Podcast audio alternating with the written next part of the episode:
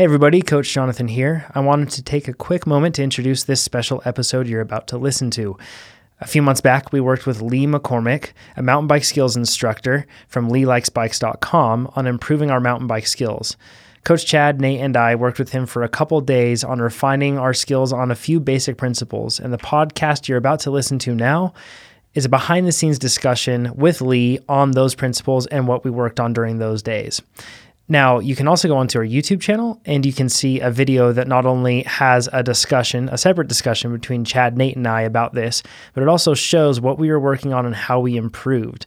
And you can go to blog.trainerroad.com to get a blog post that has the same information there and has all of this stuff all in one place for you. So check that out. Enjoy this episode and let us know if you have any questions at trainerroad.com slash podcast. Welcome to the podcast that's dedicated to making you a faster cyclist, the Ask a Cycling Coach podcast presented by TrainerRoad. I'm Coach Jonathan Lee with our head coach, Chad Timmerman. Hey, everybody. Our CEO, Nate Pearson. Hello. And we have a special guest with us today. Yes. Heck yes, we do. Yeah, we spent the whole day with him yesterday. We're going to spend the whole day with him today. Uh, Lee McCormack, MTB skills instructor. What's up, Lee? Hey, you guys. Thanks for having me out here. Yeah, our pleasure, man. Our pleasure. Uh, so let's uh, let's go over Lee. I don't know if you're the type to brag very much, but you're I th- you have to have the best selling book on mountain bike skills, right? Of all of them. Yeah, by like an order of magnitude. Yeah. All time. of all time. What's it called? It's called the the big book. I've written nine books now. Okay. The big book is called Mastering Mountain Bike Skills. Okay. Brian Lopes is on the cover of that one, and uh, this the two editions have sold well over hundred thousand copies, and the third edition is at the printer now. It'll be out in fall. Okay. Sweet. So if somebody's listening to this and they get inspired to buy the book, should they wait for the fall printing or should they buy it twice? twice, right? no, but really though, I mean, twice.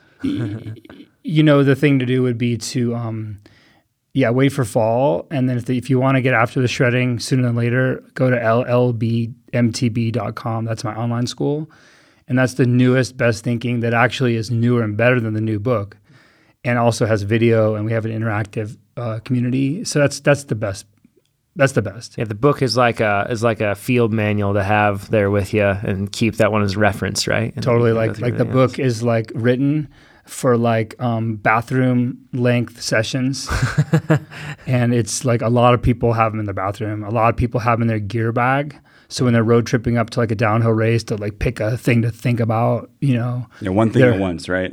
You Sorry? can't. You got to think of one thing at once. You can't read the whole book and then be like, "I'm going to apply this whole book at once." no no like e- each each like each quanta in there each little bit is fodder for like a lifetime of mastery. And, and the fact is the best riders i know um, i'm hoping to become one of them someday right? You just cycle back and forth. It's like in martial arts it says there's this idea of spiral learning.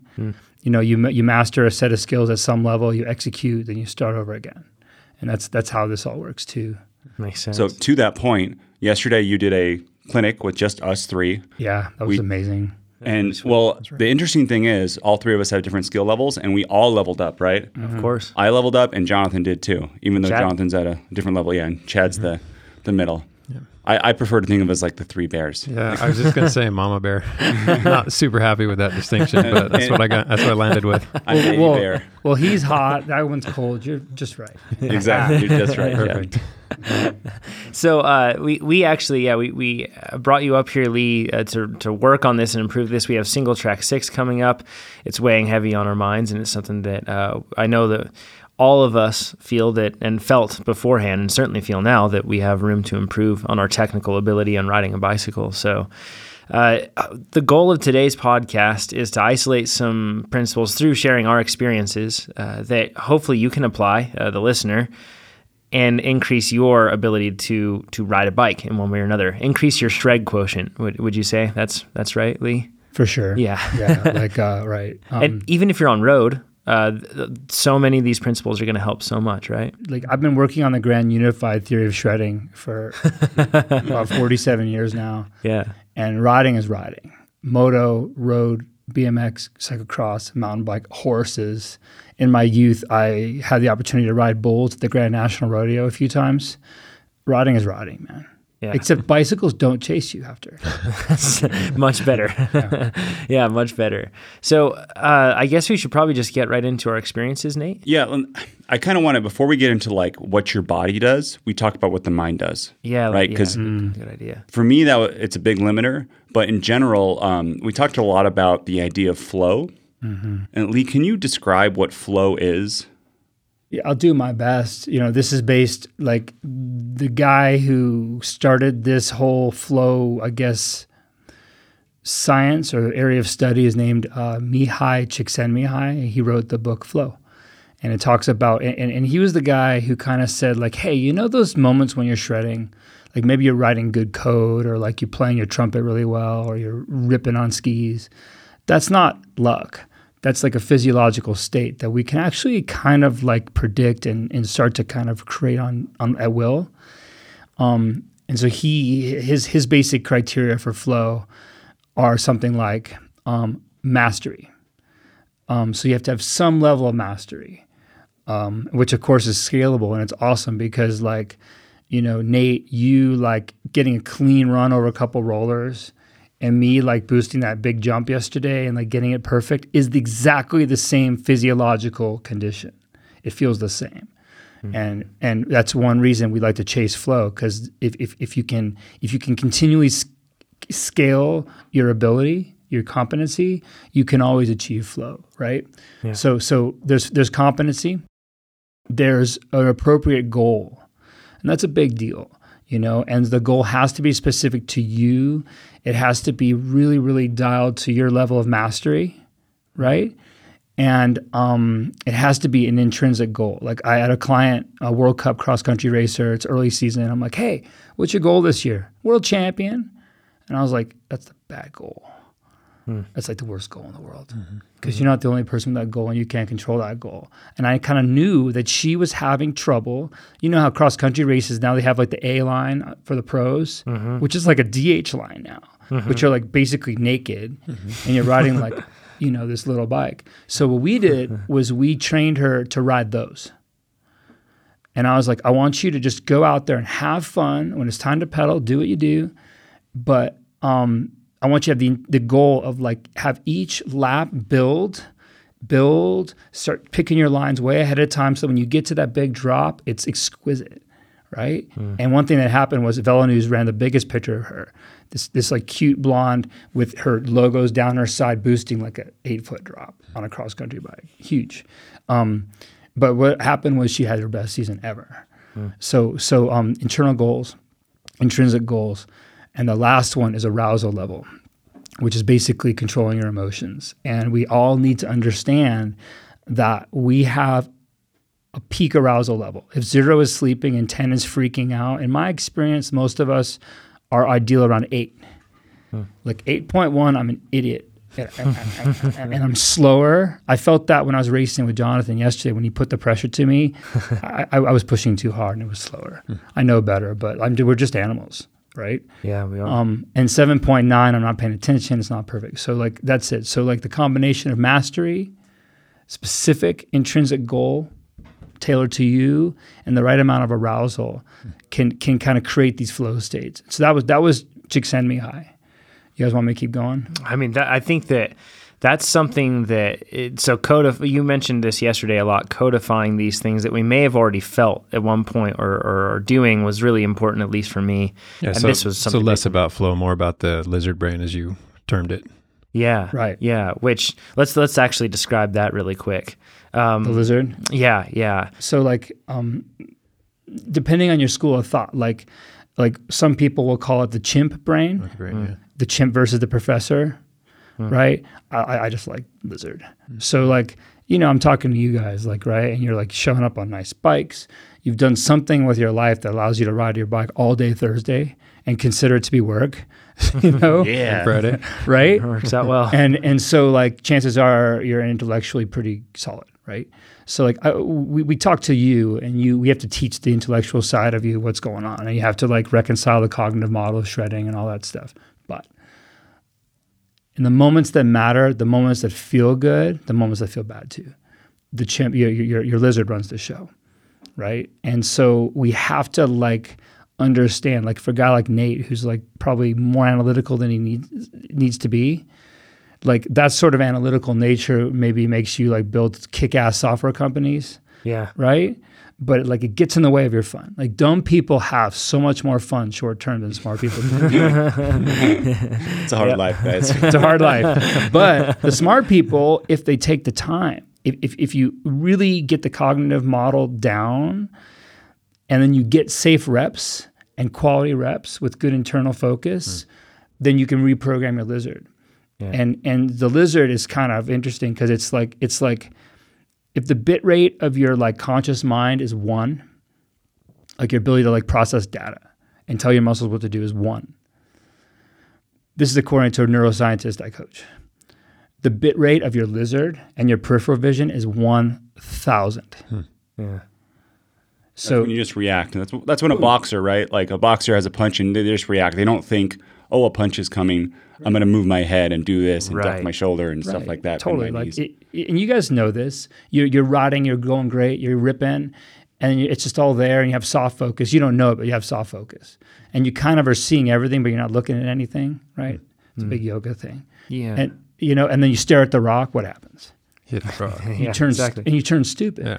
And so like like the, the for most human beings, if you see a thing, if you see rock and you think, oh, I should pull my bars, it takes a quarter second. That's a quarter second. You ready? So at 15 miles an hour, a quarter second is 5.5 feet, Yeah. and that's why you're getting your you're getting beaten up. a quarter second's fast. Oh, yeah. 250 milliseconds. Goes by real quick. What I noticed too about the flow yesterday, state yesterday, talking about doing safe reps, as I got further and further and doing more reps, and Lee kept yelling, "Get down!" Once I got the feel, like I felt what a good like uh, pump is and how to take a good corner, then I could do it again, and I wasn't even like I wasn't even thinking. I was just like I was chasing the feeling, right? And I would just feel it through, and my brain wasn't going. Okay, now do this. Now do this. Now do this. It becomes this." less and less conscious, more natural. Yep. And then it got more fun too. Oh my gosh, I could see you. It was so funny because like at one point you didn't even want the positive high five feedback. You're like, I'm turning laps, dude. Yeah, You're just I know. I was like, I was like, I was in it because you wanted to give me more feedback, and I was like, I just need to do a couple more. Right? I didn't want to. I didn't want to stop. And a couple more became 10 more. And it became 20 more. Yep. And the sun went down.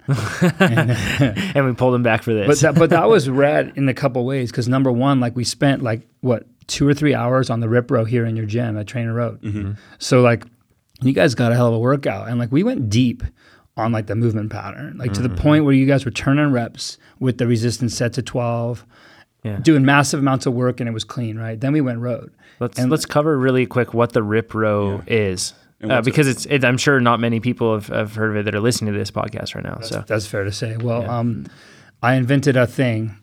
It's a, it's a training device. Speci- it was specifically developed to help people ride bikes better. It was it was developed to kind of understand how bikes and bodies actually interact with each other. And what it's what it's, what it's become is like the most amazing tool I, I can think of to teach people how to ride, Mm-hmm. to teach you guys the patterning, and also uh, it has to be the most effective training tool for fitness and strength and neuromuscular patterning there is for someone who wants to shred like mm-hmm. a, a mountain bike, BMX bike, motocross, cyclocross, even Couldn't agree more. Mm-hmm. So so imagine like imagine like we're starting to call it. It's like the world's first unstable, upright, bidirectional rower. so imagine like a, a like a metal platform that you stand on, but the front and the back are like they're round on the bottom, so it's unstable side to side, like a bike is, right? Mm-hmm. And you're in a and you're in a bike stance, so it's also unstable front to back. So like if you, if, if you lean to your front fo- foot, it leans to one side. If you lean, you know, you understand. Mm-hmm. And then right in the middle between your feet, where the bottom bracket would be on your bike, there's a pivot and there's a metal frame. And the metal frame is kind of like the front triangle of your bike and it adjusts. It even fits Nate. So Yeah. It does. it fit, and how tall are you, Lee? I'm five, eight and a half. So it fit you, and then People might Nate. not How know tall are you? People might not know this, but uh, I'm six foot six. It's Yeah. impressive. Yeah. Yeah, I'm, I'm glad to see that because I don't get to see many people who are that tall. you're, you're outside the bell curve, sir. You're welcome. yeah. Um, thanks for bringing the tallness. Uh, um, and so there's this frame that adjusts, and it has like a real handlebar. We have some wide grips on it, so you can pick your width, and then and then down near the pivot, there are these two hydraulic cylinders. One governs the pulling resistance, one governs the pushing resistance. They're independently adjustable. You can have anywhere from zero pounds at the bar to like over 300 pounds. Yeah. Um, so like you know about deadlifting. Well, this is shred lifting. and so and like so that. and so basically you can get on this thing. I ran these guys through the whole sequence yesterday. You can do kind of like a, a deadlift motion, which is going to activate your whole body. And what's important about that is is is training your hinge, which I'm sure we'll talk about more. Yeah. And it's training your hands to follow the exact pattern the handlebars follow. The mm-hmm. handlebars don't go up and down in bumps. They travel in an arc around your feet. That's really important to understand. Mm-hmm. So this machine trains that, and then you can get into all your your pumping patterns, your technical climbing, your hopping, your jumping. We didn't do it yesterday. We should do it today. Your cornering patterns can be practiced on this thing. Mm-hmm. So like we had like two three hours on that thing yesterday, and you guys were all sweating and you're all kind of like looking like a little pale. Like you were working hard, right? It's It was hard, hard work. work. Super hard work. Yeah. And and so then when we got on the trail, like I gave the speech in the car, right? Like like I hope your readers are hearing this because I think you probably suffer from this affliction. Like we have terrible goals. Terrible goals. How many of you guys have ever been out and you're just like, I just want to make this section. Hmm. I want to make the drop. I want to make the jump. I want to make the technical climb. So when you tell your lizard, I just want to make it, this is what your lizard says. It's like, well, the prime directive of, of your lizard is don't die. The secondary directive is make babies, pretty much. Yeah. You know? And so if, if you haven't given your lizard real skill, like the kind of kung fu that we worked on yesterday and where we'll refine today, you're going to come into a section. If you're an alpine skier, you know how this looks. You're naturally, your lizard's going to be like, oh, I don't want to die. It's going to take your head and push it away from danger. Your butt will tuck down, your shoulders will come up, right, Nate? You know, That's when I crashed. that's when you crashed yesterday. You did that, right? Um, And and here's the thing: if you're on a modern bike, Yeti or Specialized, there you go. Um, There's the plug. because Jonathan's a Yeti uh, ambassador, and I've been with Specialized forever. Uh, if you're on a modern bike, you know you might not die. Yeah. It'll be not good. You'll make every mistake in the book, right? But you won't die, and your lizard's going to be like, "Oh, right, cool." So like tension, leaning back, thinking terrible thoughts, talking bad about myself. That must work because it totally kept me alive last time. And then you make a pattern. and It gets worse and worse. So like in the car, we talked about like, look, that's not a good goal. The new goal is to like feel, feel your hinge, like feel that rowing pattern that we worked on the RipRow that you already. I saw all three of you execute hundreds of reps, 100s mm-hmm. And I think it's an archetypal pattern. I really believe that. So your hist- in your history somewhere, you've done millions of reps. Does that make sense? Mm-hmm. Mm-hmm. So then when we got on the trail, that's all we worked on right? And so let's let's go back to Nate. So then, like by the time you started like lapping the jump line, but I'm talking. By the way, Nate was a affirmed roadie, afraid of mountain biking. By the end of the day, he was Triathlete. Triathlete. Oh, that's worse. I used to ride with a triathlete on the road all the time, a pro, and I would turn 40 miles on the ride exactly. He would turn 42 because he couldn't ride straight. he could There not go go. straight in a bike lane. Yeah. But but but by the end of the day, like Nate was like turning laps on a jump trail. Like Yeah. so. I hope Yeah. that answers the question. That was pretty long. Yeah. No, better. absolutely. So let's talk about um, hip hinge because that I think is like that's the the foundation of kind of everything that that we did. And I noticed that That's probably the biggest game changer for all of us, or at least for Nate and me. Yeah, like I, I know. So, Chad, when we were riding just uh, uh, last week, Mm-hmm. it was one of the things that I was trying to uh, trying to get across to you, and, and not being a, a, a mountain bike skills instructor, certainly not even close to the level that you are, uh, Lee. I, I didn't really know d- how to direct him into that position, and this was something that I thought was really interesting. I felt like the you know you mentioned when we were on that RipRow machine and hopefully you're looking this up so you can see what it looks like so then you have some context right now but RipRow.com. oh yeah, There and we are. there's a picture of me right doing it on Facebook now. Yeah, On- ripping it. Or video, yeah. Yeah, You're- video You're makes it. blowing up my inter- my Instagram account. There we Too are. many likes. Yeah. Oh, good. I have to take it down. so, um, but when we when we were doing that, I felt like something that it very effectively did was it forced you to be standing through your legs, and then not be depending, putting all that weight on your arms on the bars. And that, and but the uh, key with that was you got us into that position so that we were, you know, really putting that weight through our legs, right, down into the bike toward the bottom bracket. And then when we were into when we were put into the hip hinge, it's kind of like a natural. And when we're talking about hip hinge, it's very much what it sounds like. It's hinging at the waist more than instead of at the At the hip, hip at the hips. Forgive Yeah. me. At You, the you, you like the to hinge at hips. the waist. Yeah, yeah. hinging at the hips instead of hinging at the at the at the ankles and the knees and bending, you you know, putting that forward. And I find that a lot of people tend to, you know, put a lot of weight on the bars and they do that, and it makes you so unstable when you put all that weight on those handlebars. I did because your advice to me was drop the heels and lower your head. Yeah. And the heels, to some extent, took care of what was going wrong when I would drop my head Mm. without hinging. So it kind of balanced out and it was kind of working. So I was like, oh, there's something to this. But as soon as we started practice the hinging, everything gelled just like that. It helps so much. And the other thing about um, doing it at the hips, not the waist, the hips, is my legs would not be as tired. So I think we rode for like three hours. Your quads in Yeah, particular. yeah, my quads would not be as tired. We rode for more than that. So yeah, but but either way, Yeah.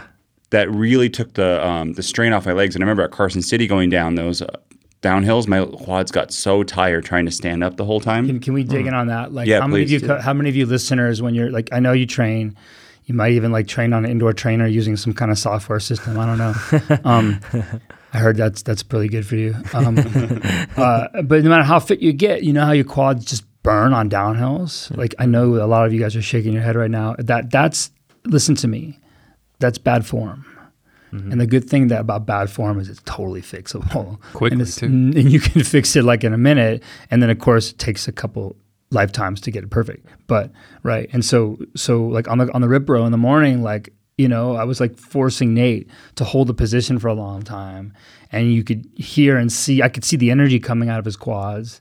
And then it, it like the feedback, the biofeedback loop is amazing. You're like, oh, if I just do this with my hips, holy cow, my legs don't hurt anymore. Mm-hmm. And all of a sudden I have more upper body strength, which just happened, right? Mm-hmm. Mm-hmm. So right, so you can really dig in on that. It's a big deal, and, and like that's the key. Like I told you guys yesterday, right? I said, if you cannot, I'm going to say this positively. If you can hinge, you can ride. If you cannot hinge, if you cannot hinge when you're under stress, like I'm talking like Porcupine Rim Trail, you know, in, in Moab, right? Like, like crazy rocks in front of you, thousand foot drop to the frickin' Colorado River, Yuck. Nate to the that side, one. Yeah. right? Yeah. Like i- if you can't hinge, you it's gonna feel awful.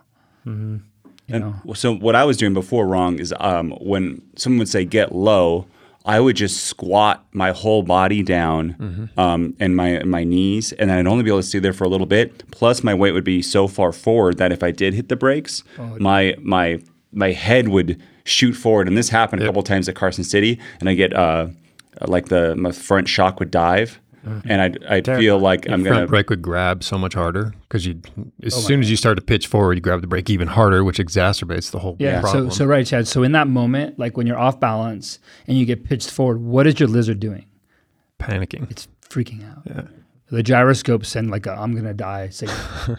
Let's talk about actually really quickly that reaction because I think the natural reaction in that spot is to throw your weight back and up, kind of sit up, get away from the perceived danger, which is the ground in front of us, right? Mm-hmm. So we like kind of push up and get back. right? But Quite that's not what we should do, thing. right? It's like the worst possible thing you can do. Like, you, if any of you guys do alpine skiing, and you, you, it, it pretty much goes like this: like you call your orthopedist, you goes, you go, I need an ACL, and they say which side? I'm not sure yet, and you drop into a section and you lean back, and then the side will reveal itself. Like, like, you know, like that's how it is, right? Yep. Um, that's what, and so yeah, like our, and this is the thing about our, our our lizard. It's just like it is a profoundly powerful computer.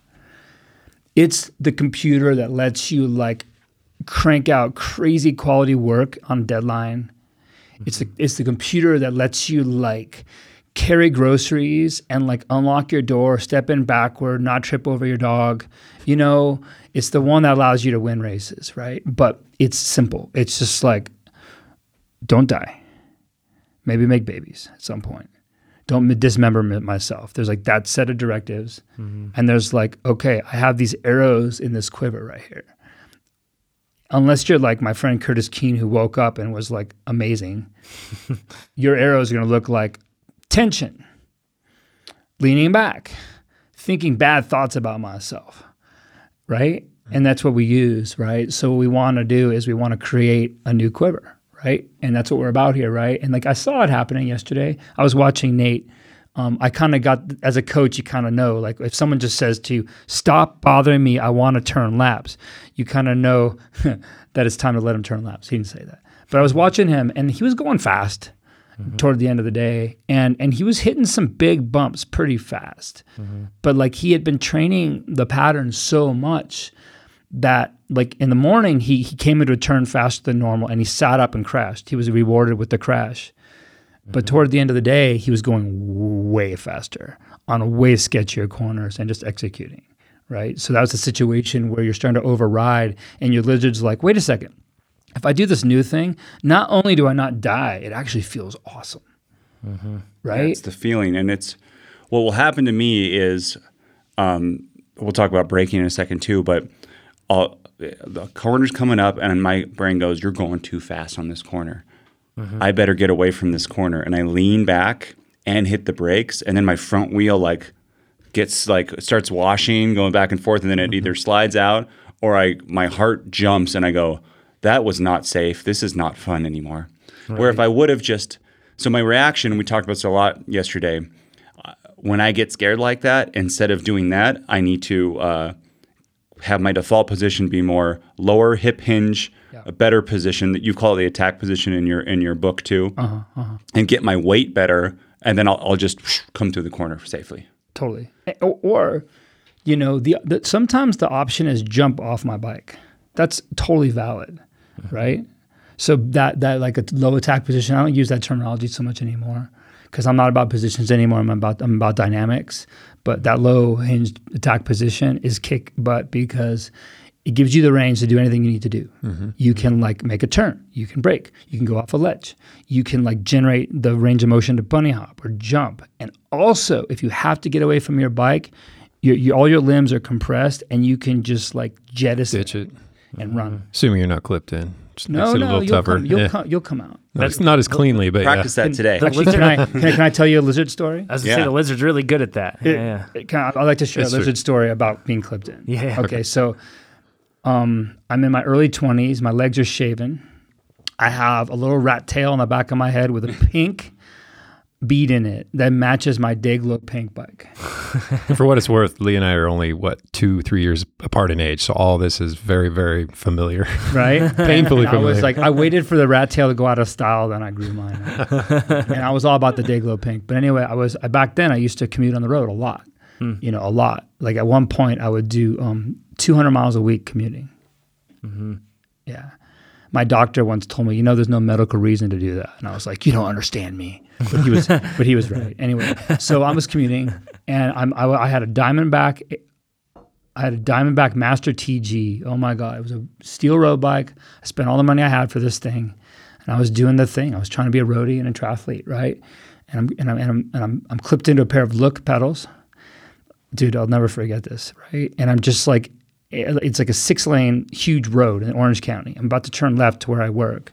And I'm clipped in, I'm, and I'm leaned up against like the little, like, the little, like, island sign in the middle of the, you know, the island. I'm just leaning, daydreaming thinking about something. And I, there's this crazy noise, and I look, and all of a sudden, there's a car that had lost control, and it was, and it, it was basically had been on the opposite sidewalk, and it came off the sidewalk, hit the intersection, and pitched sideways directly at me. Oh. Time stops. Time stops. This is like the classic story, right, of lizard behavior. I'm like, oh, that's a red Hyundai Excel, right? and there's the guy, and he's screaming. He's fighting the wheel. And he's yelling, I'm sorry, because he knows he's about to kill me, right?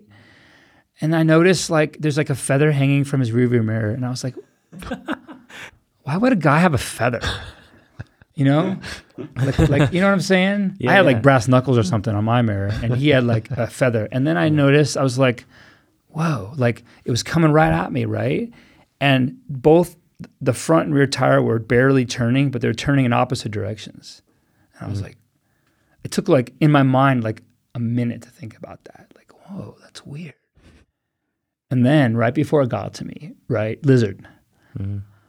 I jumped straight up with such violence that I left my bicycle on the ground. I came out of my pedals, the car obliterated my bicycle, obliterated it, and I landed on my feet.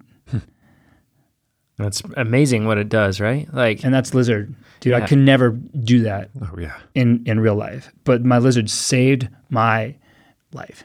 Yeah. And I basically did like a box jump from a pair of Look pedals over a Hyundai Excel and, And landed on my feet. Disengaged from them in the process. yeah. and that's the crazy thing. Like, if you want to talk about power, like in that moment, every motor unit in my chain fired. I'm sure, and and like that 20 pound bike felt, was laid stayed on the ground. So that's lizard. That's my lizard story. it's amazing like and it's hard it can be hard to or not hard but there's a lot of resistance i guess to just reprogramming that unless you go about it in the right way and yesterday we saw that with your crash nate you crashed it wasn't anything it wasn't like a it wasn't like a spectacular over the bars terrible thing but you got you got pretty skinned up It hurt. Yeah. It still Yeah. hurts today. your knees are really swollen looking Yeah. so um Thought that was the vastus medialis. Yeah. That's not muscle. no. we, we've talked about his legs being arrow before they're not Yeah, they're skinny not they're skinny, arrow. arrow. yeah There you go. Um, but something that was interesting is as soon as you crashed, uh, Chad and I both were like, "Oh man, that's gonna knock him back a step." And Lee was just like, "Man, I got a process for this." And he started going to work on coaching you mentally after that. Yeah, he was doing it the whole time. But the first thing he did, and got back, he goes, "I'm like, oh," and he's like, "Well, you know what? This is time to, to Suck harden the, you know, f, f yeah, up." yeah. I, I I'll never say that to people, but in that moment, I could see you were at like an inflection point of like, oh gosh, like, and your lizard's like, I told you mountain biking sucks, Yep. right? And you were like going down that rat hole, and dude, I have spent years in that rat hole. I don't want anyone who I care about to go there, dude. So right, I tried to pull you out, right? And you did. And I got a couple, a little bit of like uh, tough love. And we took a break. And I was trying to like analyze it. I'm like, I think I went in wrong. And Lee actually yelled. He's like, it's because you sat back. Like, right? Well, and one thing that you were saying, which is super common, everyone's like, "My front wheel just washed out." and what did I say? no, it's because you you you sat up and and uh, yeah, front wheels back. do not wash out. Yeah. People make mistakes. Yeah, and that crash is a consequence of your mistake, and that's something that's really important to think of. Like, whenever you crash, and we, we talked about strange circumstances, like for, for when I you know handlebars break or something out of the Yeah, blue. that's That's, something different.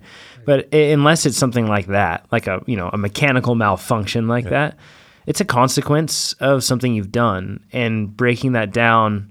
Would that, was that helpful to break down what you did to cause it and seeing that in perspective? And then um, I also, and then when we got, went back, um, after like we had some tough love, then I got good love, where it was like some more positive affirmation about what I was doing, and then I just had to, you know, I actually I was I was very dumb. I was wearing hip pads, but I wasn't wearing my knee and elbow pads because I was like, oh, this will be. This is just a pump track. Pump track, five I miles need- an hour. Yeah, exactly. Very don't- small pump track. Can I have a public service announcement? yes. If you ever look at a set of protective equipment and think, ah, I don't need this today, turn around and put it on. You'll need it that day. yeah. I, I, I have a full face. So tonight, today we're doing downhill chairlift up down, and I have a full face mountain bike mask, Helmet, yeah. yeah, helmet, and I was like, A mask would be bad. It probably wouldn't be that safe. Yeah. Right? He's, he's like um, Bane. El- Elmer Fudd or yeah, somebody. yeah, yeah, yeah. Um, so I'm gonna I'm gonna wear that. I was kind of Yeah. like trying to debate, and I'm like, No, you own it. it. just wear it. Like, I wear it. It's good. Yeah. And you know what's kind of fun about a full face is like some of the perceived speed that you feel is the noise.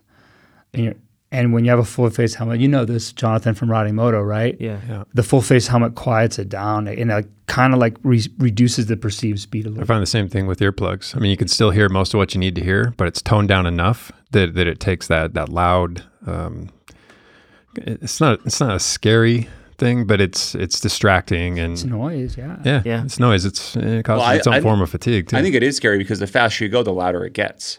So yeah, it's like it another it's, that it's feedback. Sure. Yeah, Yeah, it's loud, and you're like, "Oh my gosh, I must be going fast because it's Yep. cacophonous." That's the word of the day. yeah. Yeah, very good. Um, very good. It Ten just came out of me, dude. I Ten did go to college a long time. it's in there. Um, it's in there somewhere. So And if Nate, can, yeah, yeah, let go me ahead. just comment just back on Nate washing out or his front front wheel or tire washing out in the turn. And we had a couple of hard berms and, uh, and a lip into the next berm. So there was a couple opportunities back to back carrying more speed than you're comfortable with you know, at times. And same thing, uh, my, my front wheel would wash a couple times. And normally that would be something that would psych me out. It's like, see, every time I try to turn hard, I lose that front wheel. But as soon as I recognized it was because I was coming up, even just a little bit, and it would wash just a little bit. If I came up a lot, it would wash a lot. Yeah. But now that I can pin it on something and I know that it doesn't wash when I stay down, it's hugely confidence inspiring. Yeah. I, I like that so much. And like, I think fear comes from unknown and this idea that like, well, I just bought a $10,000 bike. I, I, I use TrainerRoad and I'm still crashing. What the heck, you know? I don't understand. And I'm a victim of circumstance of some kind. Right. But like, if you understand, like if you, if you crash and you say, oh, right, like I did that thing. So, okay, if I want to crash, that's how, that's how I can crash. It's pretty reliable. Yeah. And if you decide this is a personal decision that you'd rather not crash, then don't do that thing, right. right? And, and part of that too, what we talked about with um, with your lizard brain is, I need to do trails now too that aren't so far above my level, or else if it's too far above, the whole time I'm going to be leaning back. That's going to alter that flow state that we talked about. That's a goal that isn't. That's an improperly Yeah. set goal. That's my arousal or my arousal will be a, a, a 15 out of one out of 10. See, this was the argument we had Like when I my talked arousal about goes to 11. yeah, yeah, when, when we were questioning whether or not Nate should get a full DH bike, gear up, and, and take some really treacherous downhills just to get a feel for what it's like to go fast over tough stuff. And I was like, no, no, no, that's absolutely backwards. Yeah. Take it incrementally, get comfortable with each level along the way. You guys totally get it. I mean, you totally get it, right? Yeah. But and- here's and- the thing, though. Even though we, so we get it. I'm using air Yeah.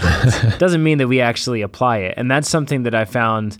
Like uh, we'll be talking about a lot of different things today, uh, and we already have.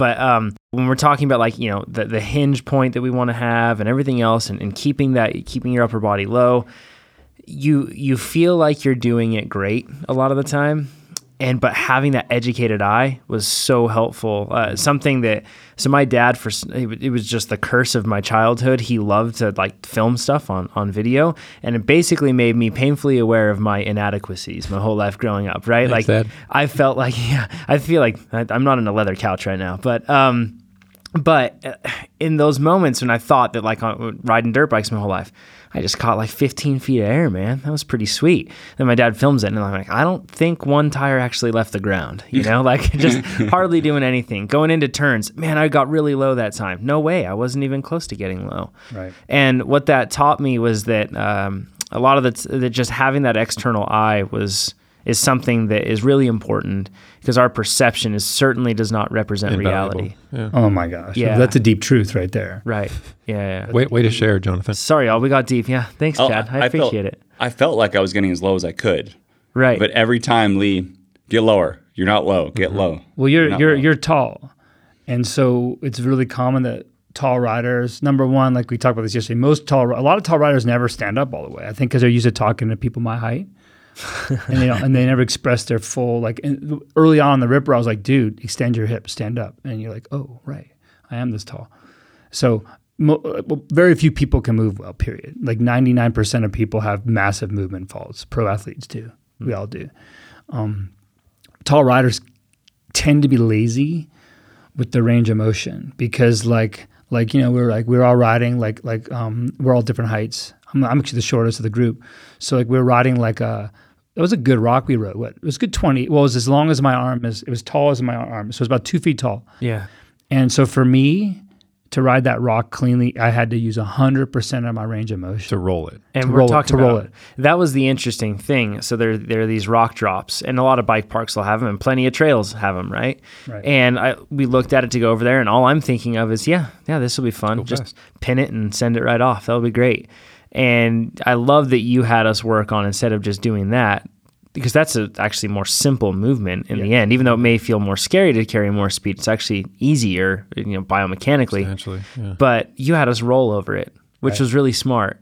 Um, and first of all, that, that how you did that, you tested out the range of motion that we have, which usually when I look at something, I'm like, uh, I think my bottom bracket will hit. You know, I think of the geometry limiting or the limiting factors of the geometry of my bike. I don't have enough travel for that, right? Right. But you went down to it and you put your arm down to measure how much arm travel you would have, so to speak. Right. Because Yeah. that would be the limiting factor in how you could separate your bike's movement from your body's movement and get over it. Yeah, so like this is simplistic, but it's a good tool. Like if you're if you're ever, ever wondering, like, can I roll off this drop? A rock, say. We're in the Sierra range now. There's about a million zillion of these things. Mm-hmm. You- I, I just walked up to it. You saw me do it because I looked at it and I was like, huh, I wonder, right? And I walk up and I put my fist on the ground on the bottom of the rock and I look and I see how the top of the rock relates to my arm, my shoulder. This particular rock was right on my armpit. Hmm. So what that meant mathematically for me is like, all right, well, I'm five, eight and a half, and I happen to have a really good hip hinge. I'll say that because I practice it all the time. And I'm confident that I can do it, right? So I knew that if I could get my my shoulder all the way to the handlebar, that I could roll that drop and it would be perfect, right? Um, and that's a, that's a really good indicator. Um, so back to Nate. So if that's 100% of my arm range, that's like 66% of Nate's arm range. And so it's really common that tall riders will kind of be lazy because they can kind of be lazy and, and accomplish some big moves with less of their, a, a smaller percentage of their range. Is that mm-hmm. making sense? Yeah. Perfectly. Mm-hmm. So what I was really fighting for Nate to do is to like, yeah, okay, understand like, like yeah, I can get away with it, but I don't know what's coming, and I don't mm-hmm. want to just get away with it. So basically, like, you know, if I can do a two foot roller, then maybe Nate can do like a two and a half foot roller, right? Um, and so so like being tall, having that range, if you can use it, if you have a RipRow in your garage, that's RipRow.com. We're taking pre-orders right now. It, Which, you- by the way, we'll have one soon. It's Yeah, you got pretty much a done deal. So you have to.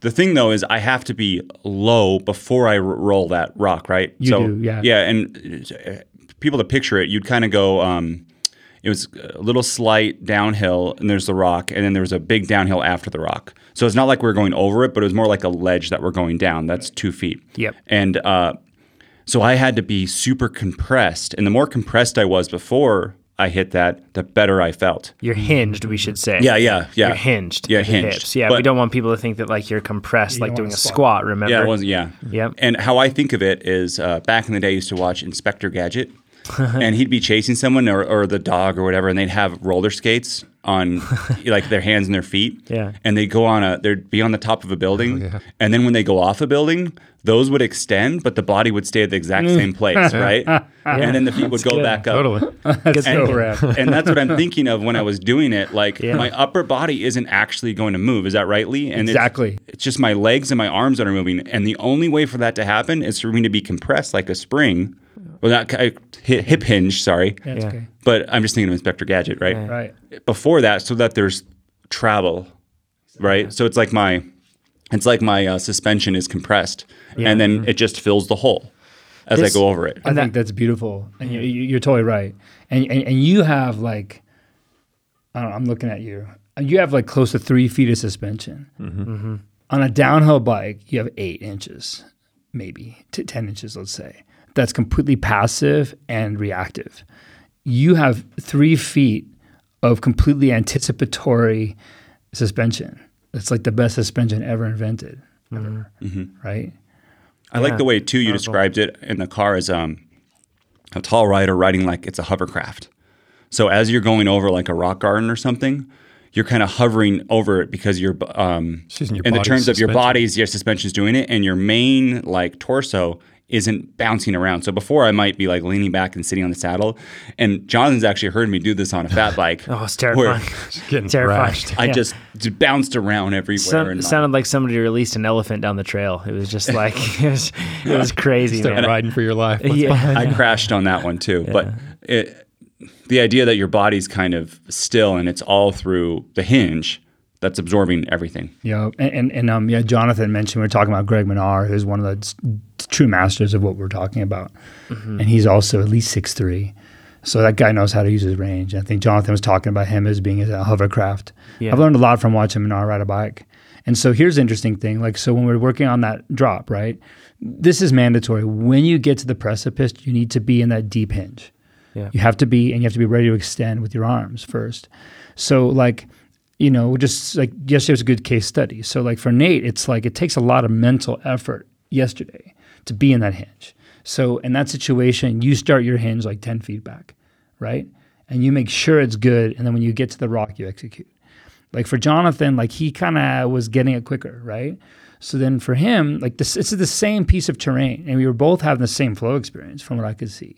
So for for Jonathan, then um, inspired by Minnaar himself, what we're doing then is like instead of getting low ahead of time and then just pushing off in one moment, with Jonathan, we were practicing coming in high, which is actually more like efficient. It's easier to stand up than to crouch all day, right? And to kind of like draw in your mind, like if you go off this ledge down this hill, like what parabola would your head follow? Right. Mm-hmm. And then right as you get there, then to hinge and throw it, push the bike down. So mm-hmm. it's just like just in time delivery. And so like that's like it's the same piece of terrain. It's the same basic result, but that's how you can scale like to a higher level, right? Yeah, and it's it's funny way that the way that clicks just kind of clicks in too because I did the same thing. I was gonna save it, but I couldn't get clipped into my pedal. I got clipped in just before the drop. Seat post was still up, And you still did it. and be- and and at the you know the nick of time, certainly not consciously, I dropped my body, rolled it, no problems. It was great. I remember you made we were making excuses. I was like, actually, um, that was perfect. Didn't even need to drop Yeah, the saddle. so that- you're good. That's the funny thing. We all love dropper posts. Yeah. But if you have a hinge, you don't need one. Yeah. We, I, they're still awesome. There's, Oh, dude, I- yeah. I, am not telling anyone. Like, it- it's the year 2017.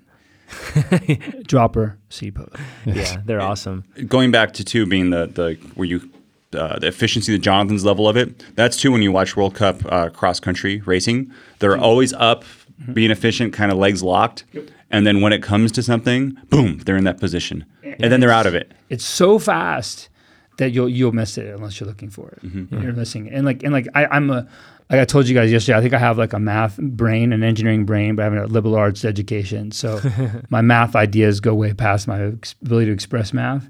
But I do know that if you want 15 miles an hour, that's 22 feet a second, mm. right?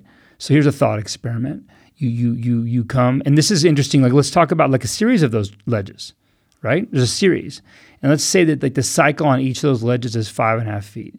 You have a quarter second to push the front end down. We call that an anti row, and then come back to balance, and we call that the row. You have a quarter second for each of those cycles. That means that each of those movements is an eighth of a second. So if you're shooting video at what 30 frames a second, right? What are you talking about? Like three or four frames Yeah. per movement. Super easy to like to miss. And so and so like to, to the to the eye, it looks like Danny Hart or Aaron Gwin or Lee McCormack, you know, all that. Yeah, all the greats. best. Yeah, all the right? best. Or Lopes is still one of the best ever. Yeah. Um, it looks like they're floating, and they are. But but this is the cool thing, right? If if if the terrain is gnarly, if there's a lot of speed and there are big angle changes, the only way for you to keep your head, your central nervous system, let's say, like still, is to exert beautiful violence with your hands and feet. And, and, and, and like we like to train it in the gym on the RipRow, right? So you can go slow, high resistance to make that neuromuscular pattern, right? And then when you get to that, then it's like then it turns into like a Bruce Lee one inch punch where it's like a millisecond of bam, and it keeps you safe. you know something on the on rowing and anti-rowing that uh, so basically and we're very much talking about those motions so picture those like yeah, if you're on a rowing machine pulling you know or i should say when your hands come in that would be like a row when your hands go out that would be an anti-row but something that i think was really important that we highlighted yesterday was that the rowing and anti-rowing doesn't necessarily come from your hands and your arms when you're rowing in like that or pushing out Which is exactly why we don't call it. I asked him why, why we don't call it push and pull. Exactly Right. because Yeah, you it's, asked the it's question, not Chad. a push. It's a it's a valid question, and like like I'm I'm a, I'm like an information design nerd, and I've studied like the greats, like Edward Tufte, and I, and I understand that it's bad communication to make up a word. I know that's bad form, and I and I worked really hard not to make up a word, but I had to. Um, so rowing is a word, and, and understand that rowing is, and if you've ever been on an erg, you know, I call it these days since I have a RipRow now, an old-fashioned, stable, unidirectional rowing contraption, which is so disappointing. It's accurate though. I just superseded it. But anyway, uh, but but you know, like basically the the, the the the the movement pattern. This is the same as like a lot of rock climbing, uh, Olympic lifting, moving furniture. It's the same stuff, right? It's like fire it with your glutes and your legs, and then finish it with your lats. So like it's a row is a combination of hip, knee, ankle, and upper body pull, right? yeah Um, And notice that you didn't say it's it's a clenched hand fist pull move, right? And that's something that's like so. Right. I see so many riders make a mistake when you know, especially when we get under duress when Oh we're riding. yeah, First thing we do is just clamp down on. I'm going to manhandle this bike with my hands, and it's the and it's the it's the worst thing once again to do. it so doesn't work, right? It's very hip driven. It is. It, it should be. And then the anti row is the opposite thing. So where where you're bringing your feet. Here's a simple way to put it. Right in a row, your feet are going away from you, and your hands are coming towards you. Your center. In an anti row, your f- your feet are coming towards your center, and your hands are going away from your center. And if you look at the, how the bike the the bike the body is structured, it's like oh right, you have these huge pushing muscles in your butt, and you have these massive. I'm looking at Jonathan. You have these massive pulling muscles in your lats. That's right. We do massive lats. Massive. And then you're supposed to have a really engaged core Yeah. that holds it all together. Supposed to have. Which I which he's looking at me again there. Yeah, right, right. You know? Well, that was another one of those things. As soon as you let it slip, you you recognized it in the way you were handling your bike. yeah, you could tell. right so, away. so like at, at the high level, which is like the only level I think it makes sense to go for, right? Otherwise, you're wasting your time and your money. Um, it's row anti row, and so like each of those cycles, you're you're generating a lot of torque between your hands and your feet, Yeah. and it needs to be it needs to be um, cyclical and needs to be connected. And if like I'm gonna guess like 99% of you without training, your core is not on the right way, right way, and then you, you, your your your middle body isn't on. And here's the thing, right? Like your lizard's like, don't die, remember, and don't dismember myself today. So if your core is not on, if the middle of your body's off, I'm not looking at Chad. If your core is off, then what part of your body will your lizard try to use? Just your arms, your arms or legs, about your Yeah. limbs. Yeah. Your limbs, right? And your limbs end up getting hard, and then and those are pretty puny muscles, and they're made for kind of action, Yeah. not like deep kind of endurance like your core, and they get tired. Yeah. Right. You know, something that you mentioned yesterday on the concept of rowing and anti rowing, I started to think of every, not just going over, because we talked about going over a rock and how we would, you know, you're, you're anti rowing down the rock and then you're basically rowing when you come out of it. But we started to, we, we were employing that on a pump track, and every bump you find basically, you know, like a, you mentioned like an inflection point where, you know, as you're halfway going up and halfway going down these bumps, you want to start that row and anti row. But that changed my perspective on seeing every foot of every trail that I ride as opportunities to be able to employ this to maintain control and momentum. Mm-hmm. And that was something that uh, so basically, instead of just looking at this, even though it's fantastic, instead of just looking at this as something to negotiate a tricky obstacle, it's something that can be utilized everywhere. To and it's extremely efficient. It's it's very energy efficient when done right. And we were riding a short loop. Uh, it was kind of like a downhill little jump line, and it had a huge berm in it. And I was actually utilizing that in multiple spots to be able to actually change direction on the course, shift from left to right to left to right, and it allowed me to to make use of that terrain to maintain more momentum and control. Whereas if I just went straight, I would have been carrying probably enough speed that I would have kind of jumped loosely off of one jump and went into the next. But because I was searching for those spots to be able to employ that and, and pump as we talk about and we'll get into, that allowed me to maintain that control that I needed and, And, and not to sound like an advertisement, but more of an endorsement of the um, RipRow is we practiced that beforehand and, and, and right away it was easy to to get in touch with that because if you think of being like on a concept two rower, I mean you can get the row motion, but you can't reverse it. You can't get a feel for what it's like to reverse that whole set that sequence of events. Right. And you can't make it cyclical. Yeah, yeah, that too. Uh, to just, I want to say, we're not getting any money for RipRow stuff. yeah, we aren't. Lee's not giving us any money None. for this. None. Um, no, what- it's just that good of a tool. Well, one thing um, that I really like that you said is a, uh, like a corner is like a sideways hole. Mm. So, mm. can you talk about that and kind of how you can row an anti row inside of a berm? Sure. And so yeah, I think we should back out a little bit because we haven't really defined like how row anti row like works Yeah. in, the, in the real world. So like like like if you have one of my books, like you'll you'll see that I was thinking a lot about up and down. Mm-hmm. Right. And this is where this is where Jonathan was yesterday when he when he showed up on the bike. Mm-hmm. And I really was thinking like, oh, if the trail is going down, push down. If the trail's going up, pull up. And actually that worked. It worked pretty good, right? Um, but I've been at this for a long time, and I think finally the universe is starting to like grant me secrets because I've been like put so Certain much time insights. in. Like, as a matter of fact, one time, like the very first idea for the first notion of the RipRow, I was in, in Arizona, and I had a, a flu so bad that I had to cancel like a two thousand dollar day. Oh. I've never missed work ever, and I was just like in the worst Motel Six you've, you've ever seen, just delirious, having the flu, and then I think God was like, "Dude, okay." You're cool. You've been working for You've this. suffered enough for your and then he gave and he gave me like the first the first idea. You're nice. That was like Yeah. six years ago. So um, so, but now I understand that like, well, yeah, your legs should cycle up and down, and if you're a bump skier, everything you know about skiing, what your feet do, this is important, everybody. It's the same exact thing. Because skiing in the ontology of human activities is lumped under the shredding kingdom. Nice. Notice that all the sports I do is to Yeah, fall within that shredding kingdom. Motocross, inline skating. Yeah, that's right. Rollerblading. I used to do that. said I used to like the only thing Embarrassingly, like, like you know less masculine being a rollerblader is I used to be a speed skate rollerblader. That's- you know, I but didn't anyway, go that um, far, but, but that's yeah. that's all. Yeah, that's right.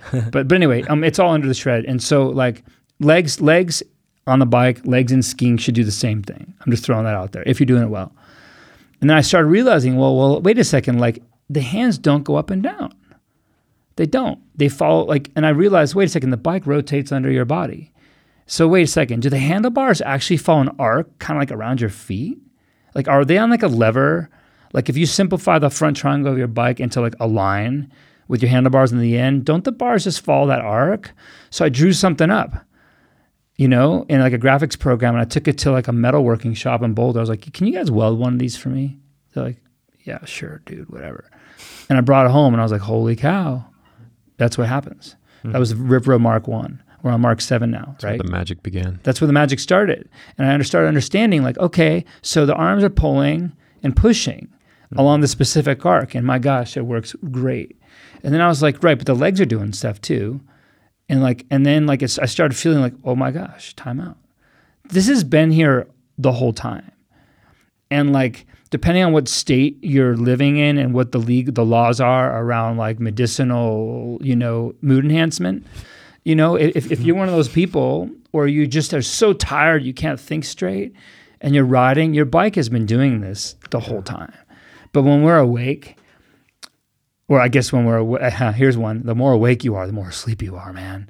That's deep. dude. so yeah, that's why that's why you pay the big bucks. Um, but anyway, we have too much tension to feel it. So I started realizing that wait a second, like there's this like like integrated pattern that happens to underlie moving furniture, making a family, rock climbing, cross country skiing, all manners of cycling. Um, dude, being a linebacker, it's the same stuff, right? And I started realizing, okay, so it's not up and down. It's like imagine everybody, imagine a sine wave. And a good example of a sine wave is like a BMX track or a pump track. That's like a literal sine wave. And visualize like, okay, like like yeah, I know you're thinking about up and down, but don't think up and down anymore. Think, am I on a crest? Is my bike rolling across a crest or am I rolling through a trough? And when you're rolling across a crest, visualize this your handlebars are going away from you mm-hmm. and your hands are kind of coming towards you. I mean, I'm sorry, your hands are going away from you and your feet are kind of coming towards you, aren't they? Mm-hmm. As you mm-hmm. come up that front of the crest, that's the anti row. And then we, we did this yesterday, right? Like where I walked my bike on the track, and you can see that like there's a certain point, like as you get to the to the backside, in, in geometry, it's called the inflection point. And all you math teachers, if you want kids to love math, dude, take them to the pump track. Or actually, you know what? Uh, I know of high school programs who use my pump track ebook and math class to design and build pump track. That'd be, I want that class. Is that the sickest thing That ever? Sounds Awesome. fun, huh? Because you do all the math, and they're like, okay, Jonathan, your project with Chad is you have to calculate how much dirt we need, That's awesome. Right? that. Only Like, in that's- Colorado. yeah, That's yeah. applied math, yeah, only in Colorado, right? And they're like, right. That's a Boulder High School deal, right? Yeah, it's Boulder High School, right? and then and then in, in an auto shop, they're actually like welding titanium dirt jump bikes. Bicycles. Yeah, yeah. yeah. Um, so so so like this is the deal, right? This is the new model that I teach, that I live, is like if you're in a trough. So you're you're going over a crest, it's that anti row, feet coming towards you, hands going away from you. And there's a moment, right, as you go down the backside where you pass the inflection point of the wave where the bars start to come back towards you. Mm-hmm. It happens. It's been happening all these years. We just were so awake we were sleeping, I guess. Mm-hmm. And that's when you start the row. And so this is kind of awesome. Are you ready? Like I used to think that like, oh, right, pumping is if you push it say like the backside's 45 degrees. If you push straight down, some of your energy will translate forward. Mm-hmm. And that makes sense hmm. Some of it. right? Some of it. And so some of it heats up the oil in your suspension. So you're the person who's responsible for entropy. The reason that like the universe is going toward a state of, state of disorder.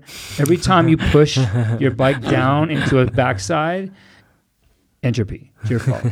Um, and and I know this too late. A lot of that energy just smashes the cartilage in your shoulders, Mm-hmm. Yeah. and I don't have any left. Oh, so makes- I've I've literally given my life to this. I'd be thing. willing to bet Jonathan sacrificed some too. Oh, I'm sure I have. Right. Oh, with all the years of motocross. Yeah. Oh, dear dude. me.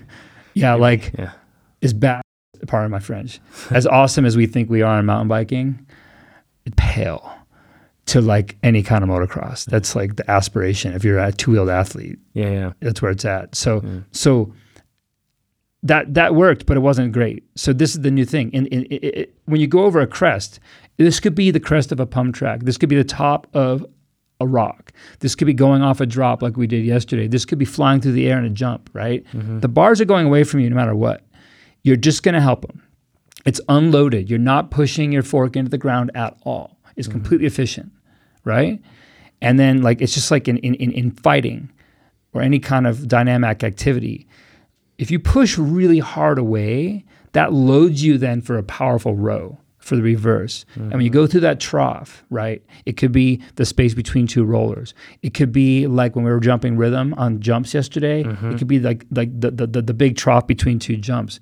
Today, it'll be like the space between two crazy big rocks. Mm-hmm. Or it could be a creek bed. Doesn't matter, right?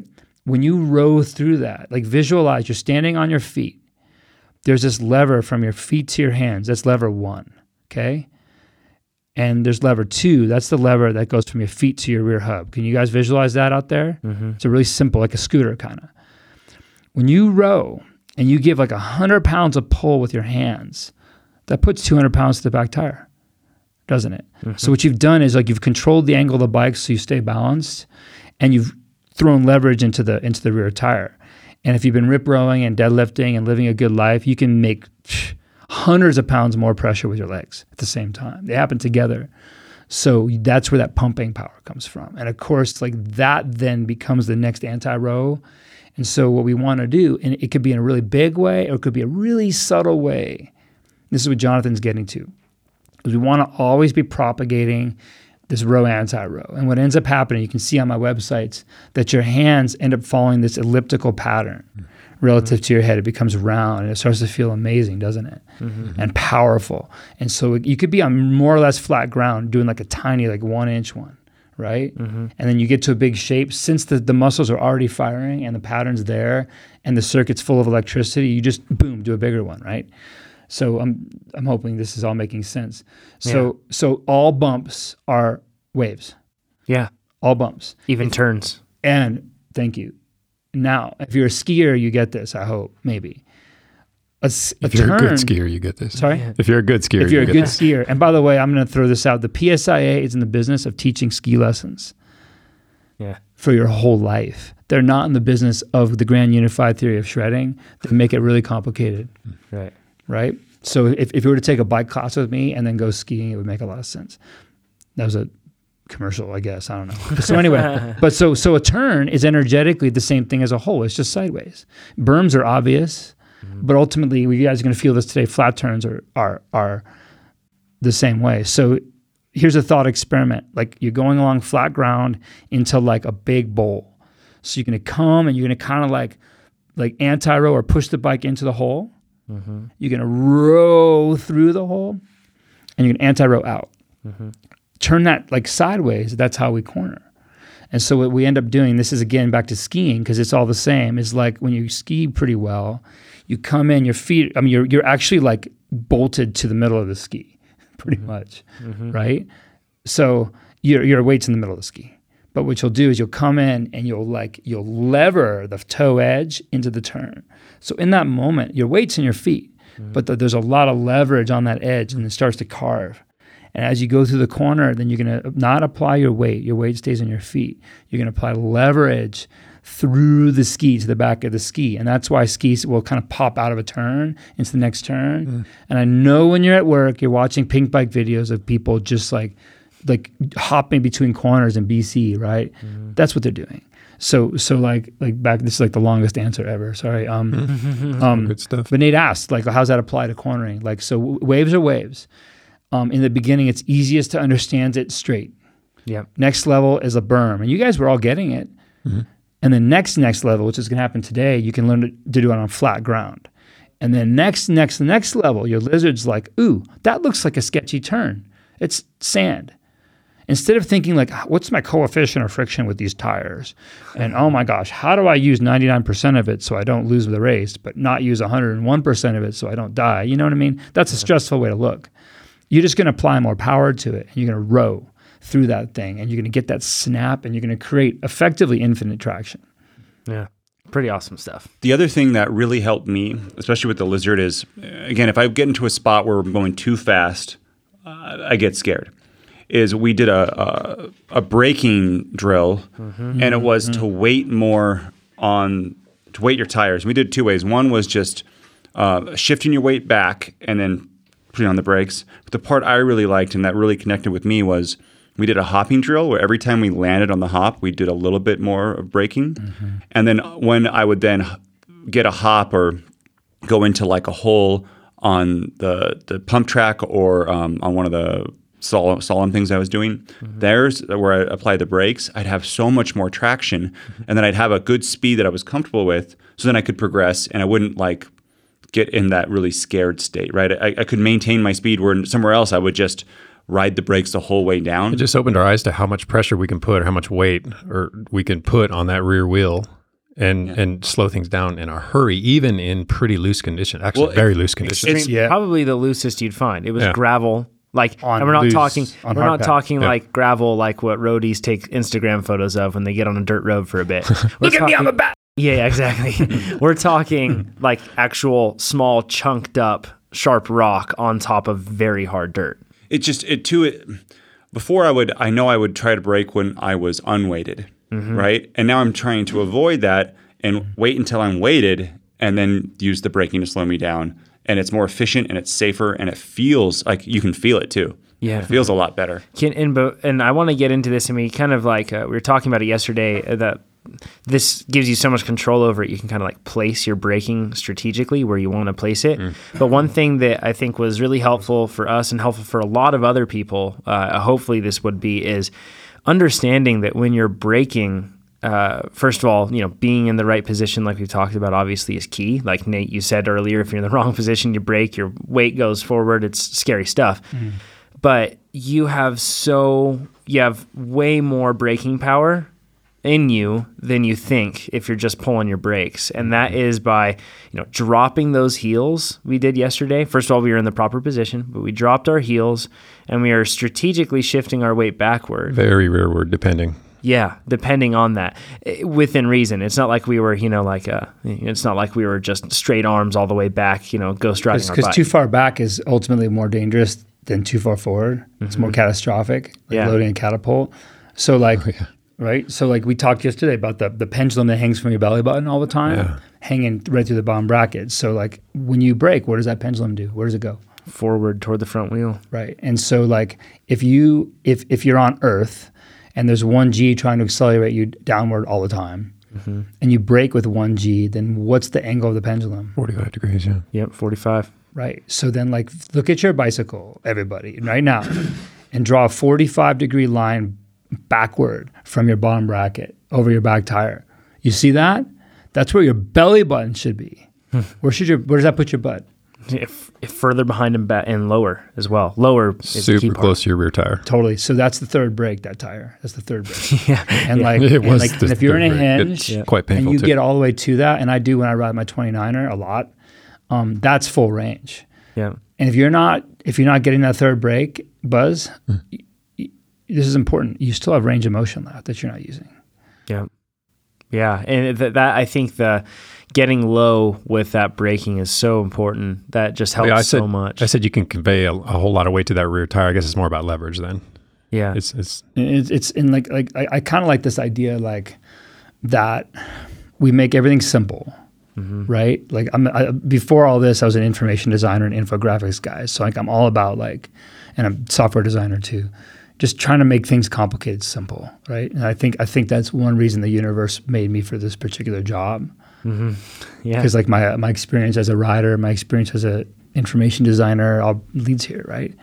Um, my experience as a traumatized downhill racer helps me understand fear in a pretty deep way, right? Um, like I want it to be simple. So the row anti-row, like I'm saying this today, is the ultimate like expression of sh- of shred. Mm-hmm. It also happens to be an archetypal, useful human pattern that allows you to move furniture like crazy mm-hmm. and like just be a functional human being. And like, I have two girls, they're twins, they're like 60 pounds each now. And if they come running for me and they want to jump on my shoulder, I can handle it. Yeah. Which is, by the way, if you're a dad, like that's like functional strength. Yeah. Mm. Because if your kids want a rough house and be have you carry them around, that's something you need to do, right? Yeah. Um, so it's simple, and, and so in, in, inherent in that is this heavy light cycle. Yeah. And so, like, uh, I want when you're riding, I want the decision tree to be dead simple. I want I don't want any kind of like questions about like should I be heavy, light, forward, back, right? Like we we worked on this in the gym yesterday here at TrainerRoad. It's like okay, this is exactly where your knees should always be. Never move them. Yeah. Okay, your hips can only exist on the end of your femur. Fair to say. Yeah. It would be painful if they didn't. Yeah, like I hope. So like look at your hips can only exist on this arc. Yeah. Check it out. If your core is on, your shoulders are attached to your hips, and your shoulders have their arc. And and like the same way, if you're like using like some kind of like training software on your indoor bicycle trainer, that you understand that your your your pedals follow 350 millimeter circle, and you should just get good at that. Your body and the bike have its own their own sets of uh, set of arcs, mm-hmm. right? Mm-hmm. And your elbow has its arc, and na na na na, and your handlebars have their arc. So we teach it ourselves to make them all coincide. And this is something you can practice really well, of course, on a RipRow. You can start to practice it pretty well on a pump track, right? Mm-hmm. And and so then everything we do is going to be some permutation of executing those patterns. So back to braking, right? Like braking and turning are situations where you need traction. Is that fair to say? Yes. yes. Desperately. And so how much traction like like you're like running some pretty like racy cross country tires, Jonathan. Yep. Yeah. And pretty firm suspension. Yep. And you live in Reno, so it's all loose over hard pack. Yes. How much what's the coefficient of friction of your tires on this dirt? I have no clue. Not great. Oh, you don't know. Yeah. Yeah. Right. Yeah. So you're riding and if you're passive with your weight, like how hard can you corner? It's if I'm passive with my weight, I'm instantly limited. And I, it, here's the interesting thing: if you're passive with that, you're just waiting for traction to go away. So that's all you focus on is the fact that I'm going to lose traction at some point. You know? That's how I used to ride. yeah, it's terrifying. Yeah, like on f- Wednesday. Yeah, Yeah, right, Wednesday.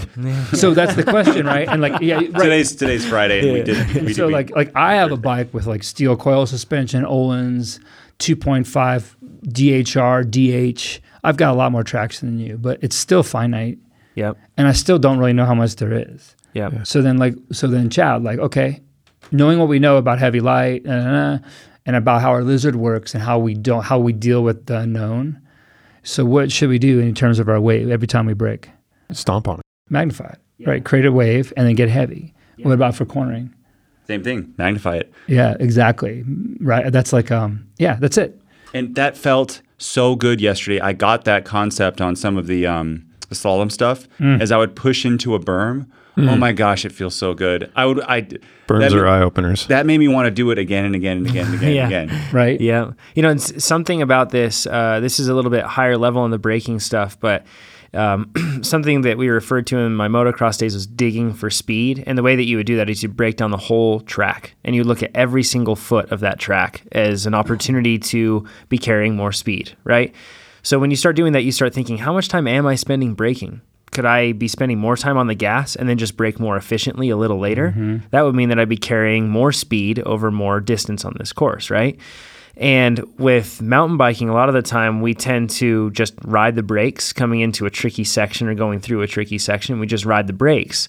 But yesterday, thinking of it from this perspective, number one, feeling the control that I could have by magnifying my weight when I was braking, uh, it, it, it changed my perspective. And I thought, hey, I could strategically place my braking in the right spot coming through something, thusly carrying way more speed through a section. And also, So good. that would allow me to place my control points, right? And almost be like, I'm going to brake here and I'm going to compose myself here. And I'm going to brake here and compose myself here. Almost like checkpoints to know that I'm not getting out of control here and I'm not waiting for something to happen. I'm taking control. You're making it happen. Yeah. I- that's just beautiful, dude. Yeah, it's so it's so rad. And You can put that in your book right I- I'm gonna It's do good. it for sure. nice. Today at, at North Star, I've already envisioned myself like So I'm, good. I'm picturing a turn coming up, and I'm picturing going fast, and I'm picturing going over little rocks.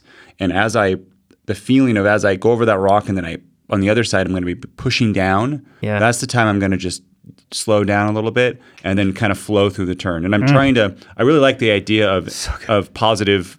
You know, visioning what you want to happen. Yeah, Right. totally. Mm-hmm. When you're not riding. So I'm just. I'm, I keep thinking of that whole thing, and those are usually the scary things, right? Yeah. For me, at least, is I would brake right on the top of that rock, right when I'm totally unweighted, Oh yeah. and, then, and then I would hit, and po- both my wheels would be unlocked, and I'd and then, Right. Totally. Yeah. And your lizard's like, I, I, I really hate turning. Yeah, Exactly. exactly. And, I, and I hate rocks too. And actually, mountain biking is not that much fun. And that's a terrible way to think. Mountain biking is so much fun. You guys, you guys totally get it. I mean, that's awesome. And, and, and I like the way you talk about placing your braking. Yeah. It's really cool. And, and, and by the way, like if, if your mind, and especially like if you're the kind of person who's listening to this, you're probably more analytical than kinesthetic. I'm mm. just going to throw that out there. I'd say that's probably that's an accurate. I'd say that's a safe assumption. It's a safe bet. Yeah. Because the kinesthetic people are out shredding. They're not Yeah. listening to us talk. Well, They're the dumb people. Everyone who listens is smart. See, that's fair. And like again, like short term, dumb people have more fun. So like like, and I saw this with Nate a lot yesterday. Right? It like this bugs Jonathan too, but he's got like a deeper reservoir of like kinesthetic. He's got a bigger kinesthetic library than probably all of us. Um, like your mind's worrying all the time. Oh my god, what if this happens? What if that happens? Uh, uh, uh is my tire pressure right? You know, oh, like when I got here, he's like, which tires should I ride? You know, he's like freaking out about his tires. yeah. And I'm like, the ones with the big, soft side knobs. Done.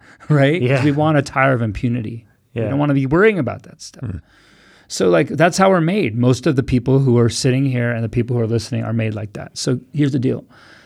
Like, when I started coaching, I would always tell people, relax. Nate, relax. Dude, relax. And one of my rules now is if I say something three times and the client doesn't get it, that's my fault. Hmm. Right? And I and I learned over the time that wait a second, certain people will never, ever, ever relax. I'm one of those people. It's not in our nature. Right. So the only way we're relaxed is if we're executing.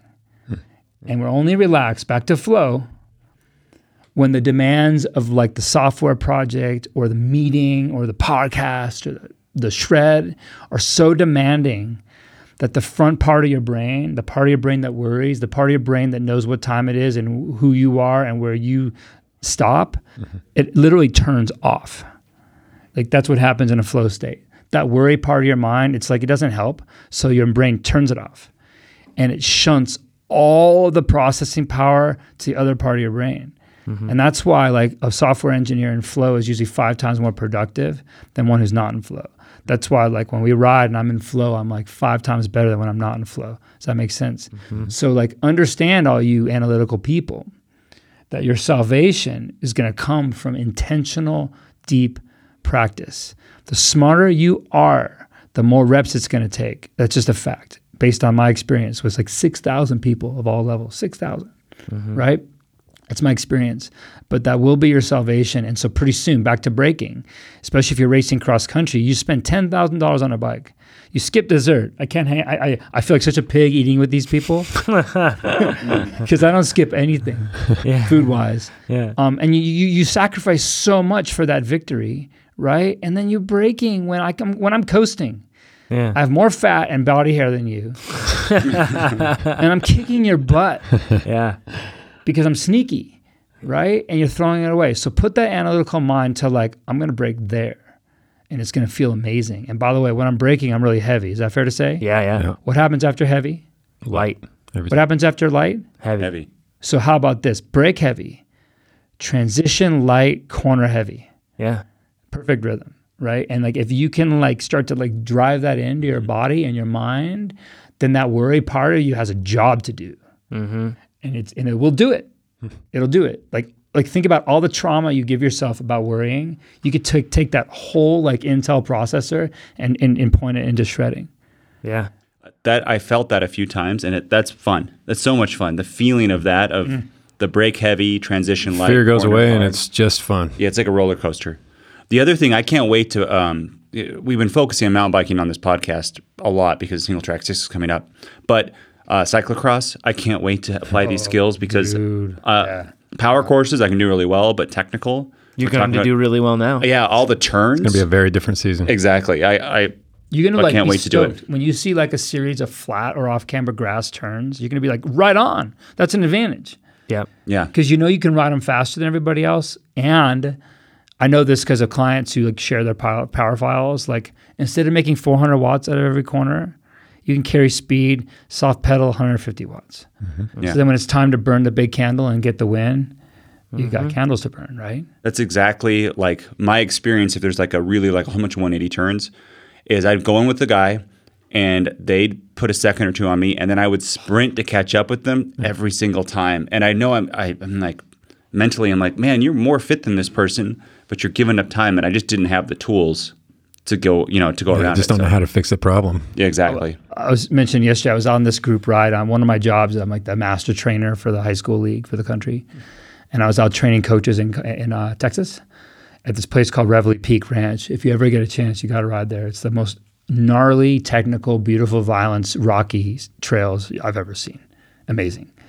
And this group ride we did like, it was like 15 or 20 people. 10 were all were pro cross country racers. 10. Two Olympians right? And of course, I show up. They gave me a bike that was two sizes uh, too big. I brought my flat pedals, my 50 millimeter stem. I put it on there. No dropper, which is weird for me. So I put the seat kind of lowish. And then like I'm competitive, you know. I try to be about love. And when I'm in teacher mode, I'm all about the love, right? But I still am competitive. And these guys, like literally, just because of the math, could climb twice as fast as me when it was smooth, and they would just get away. But then on the technical climbs and the descents, I just would chip away at them right? And um, I, and, and this the, the idea of the zero calorie pass occurred to me because I was so above my like class aerobically in that group, and like and I never seen the trails before, and I could see everybody was going around all these big rocks, and I'm like, well, I have no idea what's on the other side of that rock, but there's not a human on that rock. That means I can pass the other guy. And I just took these bold lines and I didn't brake until it was time to brake. And like on short descents, I could work through like almost 20 dudes right? Yep. And then and then of course as soon as it cleared up, they'd go right. But it was it was but it was fun for me, and I, and I think I want to like put this out there. I wasn't planning to say this, but it's coming out of me, right? Like we all have the body we have. We have the exact body that God or the universe or our parents gave us, right? This is what we have. I was a fat kid from a non-athletic family. I've got a lot of trauma around that, right? But it's coming out. It's good now like not everybody is like skinny and has a huge aerobic engine right and in cycling that's like that's like being 100 510 145 looking at jonathan right is like the ideal that's like what we aspire to or you know and, and a lot of us don't have that body right and we start to have value judgments around it and we start to wonder like why can't i climb with these people it, it might not just be your physiology and and if you and I know this, like I've I do my indoor training on my trainer and I do that and on my RipRow. My aerobic capacity is what it is. It's good enough to get by. I don't have that gift, but what I do have is the gift of a pretty good body awareness and some good anaerobic power and the mind that worries about shit stuff. Sorry. Mm-hmm. And I decided to turn my mind into worrying about shredding. So what's come for me, and I think there are a lot of people like me out there, like you're not like a quote perfect cyclist. Good. You could be your perfect cyclist, your perfect athlete. You can practice your patterning. You can learn this stuff. Row anti row is the best I know today. When we do this next year, maybe I'll have something different for you, right? Practice this. And then what you can do is you can like execute in a way that is beautiful and powerful and exquisite and uniquely you, hmm. right? So if we're on a trail ride, right, and we, we, I know if we go out climbing, I'm looking at Nate, and if it's like straight aerobic work, I, I can't do that, right? But I know my body. And I know that if I go at full threshold power, if we get to a technical section, I won't be able to execute. Does that make sense? Mm-hmm. Mm-hmm. So I'll go 90%. I happen to know that's 270 watts today. And I know what that feels like in my body. I'll, I'll hold out. And if it gets moderately technical, right? Nate's going to crush everything today because we trained yesterday. But a normal person is going to blow energy into every rock. I'm not going to do that. I'm going to row an anti-row all the way up the hill at 270 watts, and I will I will catch you. I will. Mm-hmm. And so then, like, does that make sense? Yeah. So like that's a way we can all find a way to like express cycling the way we want to, the way that is organic to us, and then have a superpower. Yeah. Hope that makes some sense. We should leave it at that. I think it's a good spot to stop. Yeah, that was Pretty great. good stuff. With that, everybody, I hope you enjoyed this. If you have any questions for us or for Lee, you can submit them. Just go to trainerroad.com slash podcast.